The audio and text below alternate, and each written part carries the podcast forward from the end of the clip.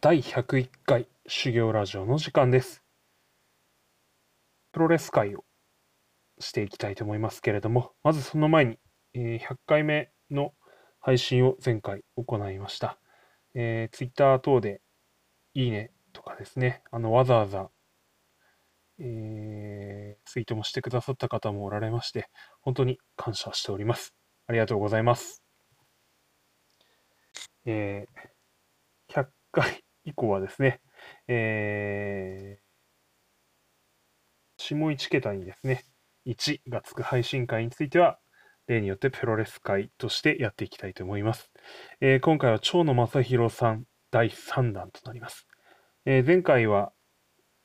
海外武者修行のスタート。ドイツに行ってくれと言われ、ドイツを転戦し、えー修行に励む蝶野さんについて話しました。その中で奥様、運命の相手、マルティーナさんとの出会いについても話しました。えー関係が深まる中ではありましたけれども、会社から連絡が入ります。カナダに行ってくれと。二人は、こう、かなり、去りがたいようでしたけれども、まずは蝶野さんは海外へ、海外じゃない、海を渡り、大西洋を越え、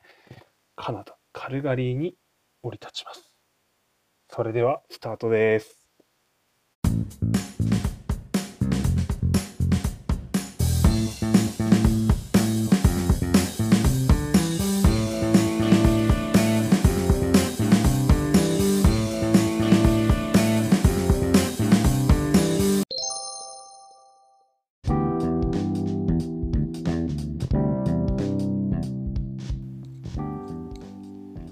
それでは101回目の修行ラジオ本編スタートしていきます。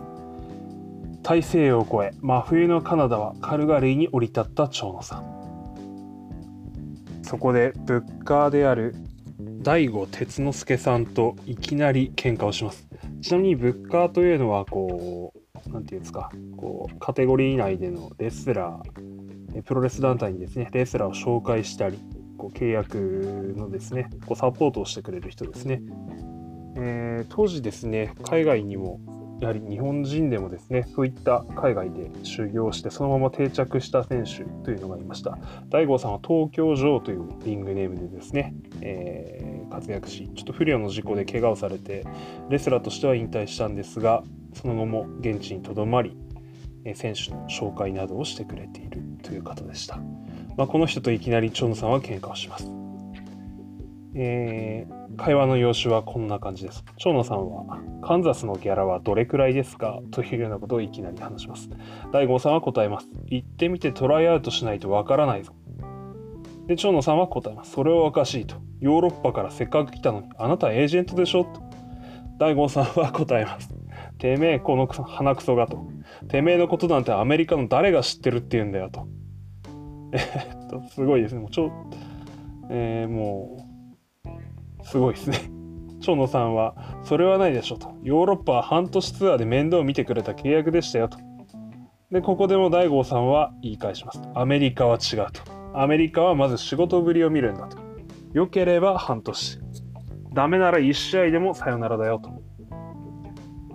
やはりアメリカという感じでしょうかね。後に蝶野さんは語っています。欧州ツアーというのは、まあ、海外武者修行を一人でポンと出されたと言っていてもですね、そこは新日本プロレスの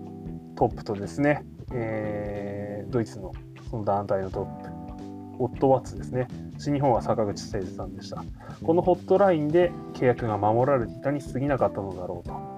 えー本当の海外では全て自分でプロデュースして実力がなければ何の保証もない世界であるということを改めて気づきます。年の瀬が迫る中、トライアウトに合格し、試合には出れることになりました。当時のギャランティーというのは30から40ドルだったそうですね。で、えっと、当時のレートは、蝶野さん覚えてないとしながらも、3000円からやっぱり4000円、よくて5000円なかったんじゃないかということで振り返っておられます。試合では精一杯戦ったそうですが、3年目、レスラー生活3年目の蝶野さんから見ても、二流、三流のレスラーしかいないと。試合も週に3回程度しか行われていないと。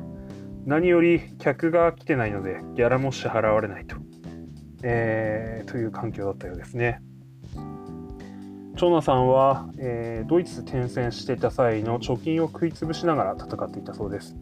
えー、シングルタイトルなども獲得しましたけれども、それはギャラ未払いにより、えー、団体のレスラーが辞めたため、自分にそのベルトが回ってきたに過ぎない。と、後で振り返っておられますけれども、そういう状況だったようです。カルガリーのよく行く日本食レストランでバイトしようかと本気で悩みながら蝶野さんはめちゃくちゃな文法である人に手紙を書いたそうです。そろそろ手紙が届いたかなという時に電話がかかってきたんだそうですね。来週行くわ。あなたに会いたいというより私はアメリカに行ってみたいと思ったのよあそう みたいな感じでですね、えー、マルティーナさんがアメリカに来てくれたんだそうですねまあ、とはいえ、まあ、そんな風に来たマルティーナさんはですね、またすぐバーッとドイツに帰っていったそうでした。再び試練が訪れる長野さん。ギャラは相変わらず払われず、レスラーは月々と団体を去っていったそうです。えー、何かと目をかけてくれたレスラーが言ったんだそうですね。もうここのテリトリーはダメだと。イーストコートというところに行くんだと。お前も行くかと長野さんを誘ってくれたんだそうですね。長野さんは行くぞと。俺も連れてってくれと言ったそうです。そこへ向かう数日前の試合、お客さんはなんと4人だったというようなことでしたね。えー、次の会場では600人くらいのお客さんが入っていたんだそうです。やっと生活ができると思った長野さんでした。えー、試合を続けながらその試合のそのシーズンそのシリーズのオフシーズンですね長野さんはブレーメンにまた飛んだそうですね久しぶりにドイツに来てみたくなったんだよということをマルティーナさんに告げそうって感じでまたやられた そうですね。えー、とはいえ長野さんはマルティーナさんの存在がなければとっくに日本に帰っていたのではないかというように振り返っています。その後もいろいろなテリトリーを転戦した後カナダの同じくカルガリに来ていた、えー、同期の橋本真也選手とも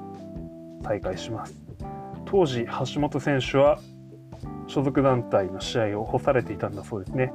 まあ、理由っていうのはあの橋本選手はだいぶ破天荒な方です。えー、観戦に来た子どもの背中にですね、まあ、放送コードに引っかかるようなこうマークを落書きしたというような事件を起こしてですねこいつとんでもねえやつだということで押されてたんだそうですね仕事のない橋本選手っていうのは当時あのなんか病気病気か怪我かの中のケアのためにロサンゼルスに来ていた猪木さんにですね、えー、掛け合ったらしいんですね。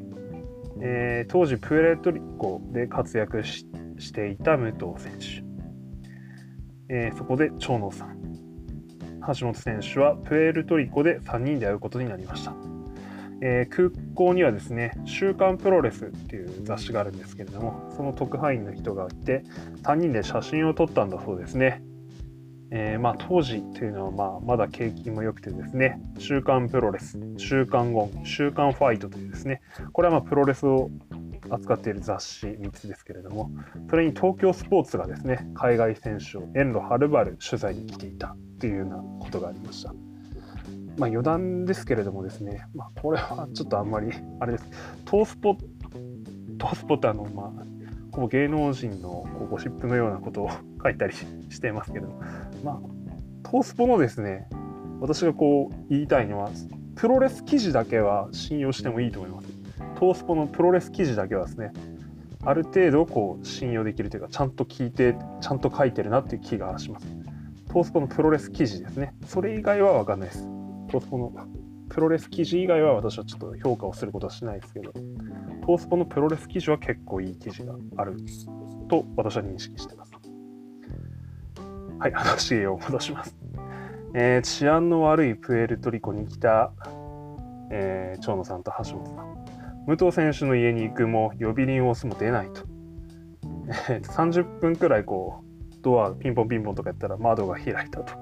えー、なんと武藤選手は寝ていたということですね。まあ、いかにもあの人らしいと思います。まあ、遠路はるばるスリーショットの撮影がなされて、えー、この写真を使ってですね、1988年7月2日、えー、プロレスファンの間では有名なんですけれども、闘魂三重士というのが誕生します。えっ、ー、と、まあ、アントニオ猪木象徴する言葉ですよね。闘魂というのはですね、戦う魂です。この魂を継承する3人の若者ルーキーという意味でですね、3人は一括りにされて売り出されたんです。まあ、この背景というのはですね、えー、海外武者修行に出る前の新日本プロレスの状況というのでもお話ししましたけれども、いわゆる中堅レスラーがごっそり抜けたんですね、新日本プロレスというのは。で、まあ、海外武者修行に出してですね、まあ、口べらしのようにして彼らは出されたわけですけれども、とはいえ、こう、団体の運営というのはですね、目玉商品は常に狙っているという状況だったと。まあ、その中にあって、この3人というのは、まあ、サイズも大きくてですね、えー、よかったということで、一括りにして売り出されたわけですね。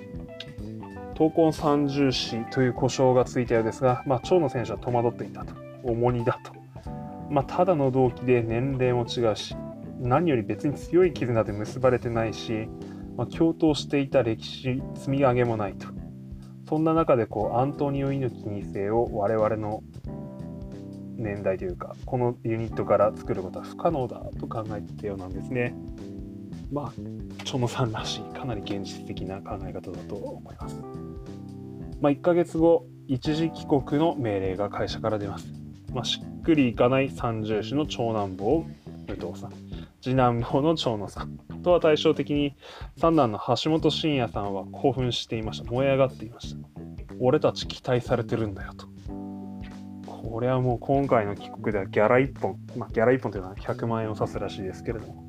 1本あるよ。みたいな感じで1人盛り上がっていたそうですね。まあそれを聞いたまあ武藤さんとかが100万っておめえ NWA っていうのはチャンピオンクラスだぞみたいなことを言ってたらしいですけど。まあ、NWA というのはこう非常にあのアメリカでは一番のですね5団体チャンピオンということで1試合100万ということですね。まあ、そんな思惑がバラバラな3人を装いですね成田空港に企画したところフラッシュの嵐だったと。真っ白な視界の中で蝶野さんは思ったそうです。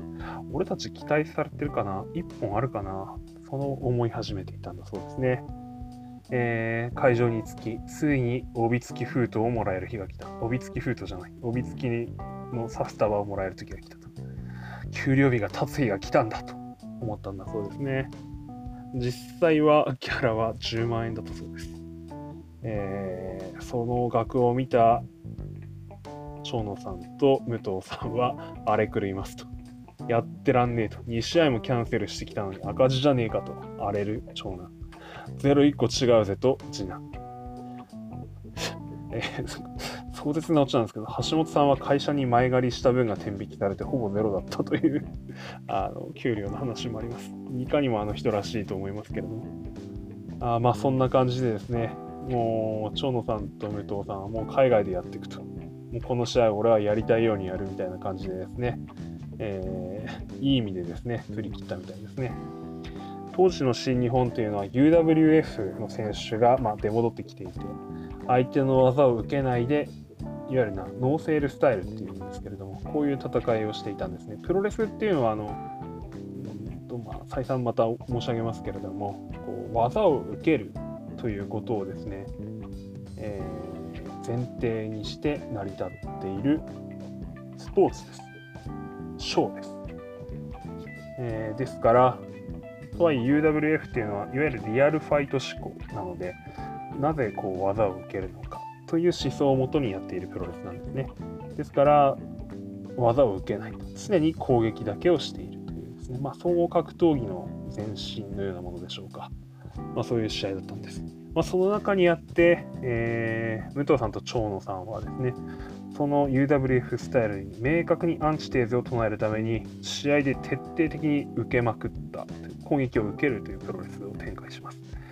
そしてあのレフェリーのブランドついブラインドをついて、ね、資格をついてですねやりたいようにやり相手から反則をされ反則勝ちをし海の向こうへ帰っていったというようなことでしたね、まあ、その後も長野さんはアメリカに帰りアラバマを転戦しまた何度か帰国をしています。えー、帰国をするたびにそろそろ日本に定着してくれという命令が出るかと思っていたそうですけれどもえー、その命令は出ずですね、まあ、長野さんはそんな中で本気でもう海外でやっていこうかなと思い始めていたんだそうですね。えー、海外のリングというのはベビーフェイスとヒールの役割がはっきりしている。ベビーフェイスというのは善玉のレスラーですね。えー、でヒールというのは悪役のレスラーです。まあ、イエロー、黄色人種である日本人レスラーは絶対にヒールなんです。ですので、長野さんはこの海外転戦、ドイツからアメリカ、2年間ずっとヒールの役割をしています。えー、レスラー仲間から日本人であることを理由に差別を受けたことはないですけれども、お客さんからはやっぱり少なからずそういう空気を感じていたというようなことですね。まあ、被害妄想を含めてという蝶野さんはあの説明もしていますけれども、えー、まあ、そういった空気を感じていたと。とはいえ、蝶野さんは日本人なめんなと。そのエネルギーをですね、えー、日本語で怒鳴りながらですね、リングで戦っていたそうですね。まあ、その後、第1回東京ドーム大会、新日本が行います。で、IWGP ヘビー級王座決定トーナメント。1回戦でビッグバンベイダーというですね、ビッグバンベイダーについてはちょっと簡単にお話ししますかね。ビッグバンベイダーというのはですね、まあ、190センチ、170キロでですね、元あのアメリカンフットボールの選手で、まあ、その後プロレスに転向し、まあ、新日本プロレスとか全日本プロレスで沸かせた日本人のこう、えー、プロレスファンならですねこう外人のトップレスラーとしておなじみの方です。皇帝戦士とか言われてですね。いやもう超強いんですよ。まああのベイダーアタックとかですね。パワーブームとかちょっとこう受けたらこう死んじゃうんじゃないかなっていうすごいこう力あふれる選手で。えー、すごいサイズ感ある。グッドレスラー。素晴らしい。レジェンドレスラーの類でした、えー、もうあのちょっとご病気で残念ながら奇跡に入られていますけれども、えー、ファンの選手ファンである人たちもすごい多いレスラーですねまあ、その選手と IWGP ヘビー級王座決定トーナメント1回戦で対戦します。えー、長野さんはですね、なんだこのベイダー、でかいと思いながらですね、こうアドレナリンをこうたぎらせて試合に臨むわけですけれども、えー、まあ、アドレナリン出過ぎたらしくですね、まあ、記憶が吹っ飛び5分で敗れるというですね、えー、結果に終わります。ジョンノさんはこの試合後ですね、やべえ、もう日本無理かもとかって思いながら帰ってたんだそうですね。アラバアラバマへ帰ったと。まあ、いう言い方します。この頃の長野さんは日本に行くっていう感覚で、もう本拠がこう海外にあるという感覚で、プロレスラー生活をしていたようですね。ところがこの帰国で問題が起きます。えー、当時の雇い主がビザの申請を怠ってですね、入国的できない事態となったんだそうですね。えー、まあ、せめて1週間猶予くれればこうアパート待機やら車の売却やらやって帰るということであの入管で、えー、交渉したようですがダメだ3日だと言われてですね、まあ、長野さんはこうすごい取り急ぎ全てのこうなんていうんですか事務手続きというかを済ませて、えー、アメリカを去ったということですね。まあこれによってですね長野さんはよもやよもやのえー、アメリカを引き払うことになり当時あのタッグ王者だったそうですけどもベルトも返上しですね、まあ、職も失いこう無職になっちゃったんだそうですね。えーまあ、こんな形で日本には帰れないと思った長野さんはあることを思いつきます。そうだ、マルティーナのいるドイツに行こうと。えー、っとですね、まあ、長野さんブ、ブレーメンについてですね、えー、マルティーナさんとも再会をします。えー、再開に喜びもつかの間あまずは給食活動をしなければいけません。幸いドイツ時代の物価がまた使ってくれることになりました、えー、そして、まあ、試合をし続ける中でですねその数ヶ月後ついに帰国命令が出ます。長野さんは義理がたくですね各方面に電話したんだそうですね、えー、各々近々で日本に帰りますと。アメリカの大悟さんにも挨拶をしましたそこで大悟さんに言われます。お前ちょっとアメリカに寄っていけよと。ルーテーズの道場で練習していけ。ルーテーズの道場で練習していけ。というようなことを言われたんだそうですね。ルーテーズって誰やねんって話だと思いますけれども。まあ、ルーテーズというのはですね、えー、20世紀最高のレスラーと言われています。えー、鉄人の意味もありますね、えー、NWA の世界チャンピオンです。もしたことがある人で、まあ、明白楽ですよね、道場を開いていて、そこでこうレスラーを育成していました。まあ、そこでですね、長野さんは弟子入りというかですね、道場で練習をすることになります。ここで試合中、テーズさんがしていたある技を目にします。スパーリングパートナーが全く身動きが取れない固め技、関節技ですね。えー、これは何ですかと。まあ、セメント技だけどねっていうこう解説をされたんだそうです。セメント技っていうのは、まあ、ガチガチな技という意味なんですけれども、まあ、その名も STF、 step toehold with facelock というやつですね。ちょっと説明しますかね。えー、皆さん、うつ伏せに倒れてください。えー、皆さんのですね、そうですね、右足が、こう、うん、こう膝、普通にこう折り曲げられまして、それをこう上に乗ったですね、すみません、私上に乗るんですけど、私が上に乗りまして、その右足をですね、私のこう、両ももの間でロックします。で私は皆さん背中に乗っています。で私の左手をですね、皆さんのこう顔面にですね、かけまして、私はその自分の左手を右手でキャッチし、えー、上に締め上げます。えー、多分苦しいんだろうと思いますけれども、まあ、それがステップトーホールドウィズフェイスロックです。まあ、足とですね、足をホールドして顔を固めるという技ですね。もともとは拷問台を意味するバックという名目の名前らしいんですけれども、まあ、それはテズさんの師匠のレイス・チールさんっていうのが使っていた技なんだそうですね。えーとまあ、ルーテーズさんのプロレススタイルっていうのはキャッチアズキャッチキャンというですね、あのいわゆるあのヨーロッパからも流れを組むですね、古典的なレスリングスタイル、見せるというよりはガチでやっていくというのはですね、こう締める、決めるみたいなですね、そういうプロレススタイルだったそうですね。まあ、長野さんは当時、必殺技がなかったんだそうですね。まあ、円髄蹴りやら、いろんな技をやってみたりはしていたけれども、どうやら自分は飛んだり跳ねたりするプロレスの技っていうのは自分に合っていないのではないかと。どうせなら自分しかやらないような技。自分がやることによって人から、ま、真似されるような技。何か得たいと思っていた。長野さんこれを見てテズさんに教えをこい。STF を学びます。これ以降長野さんの STF っていうのは必殺技となります、えー、一つ課題がありました。マルティーナさんです、えー、帰国の件を伝えると即答されました。私も行くと。ー、長野さんは、まあ、東京でちょっとまた俺の生活が安定してから、いや、一緒に行くと。もう離れたくない。まあ、商社勤務のお兄さんも同じタイミングで帰国することになった長野さん、長野家。えー、母親、お母様は言葉を失ったそうですね。まあ、そんな中、えー、マルティーナさんと一緒に帰国した長野さん。えー、マルティーナさんについて残されています。マルティーナさんは孤独だったと。えー、当時の日本では好奇の目で見られ守ってやるのは自分しかいなかったけれども長野さんも堂々とすることができなかったと、えー、海外ではパートナーは公の場に連れて行き周囲に紹介するのが普通だったけれども、えー、長野さんは海外から、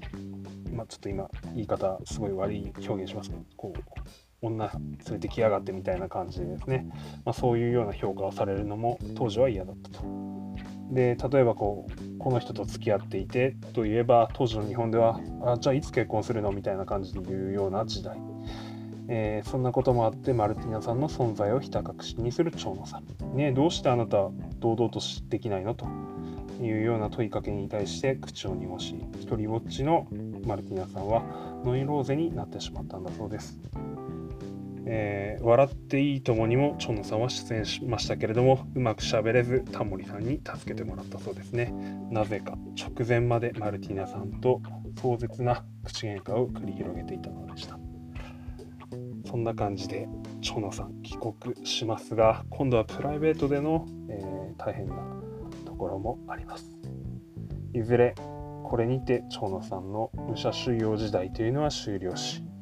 え日本に帰ってきましたがここからどうやって駆け上がっていくのでしょうかこんな感じですかね、今回は。STF っていう技はですね、私は実は最強の技の一つだと思っていて、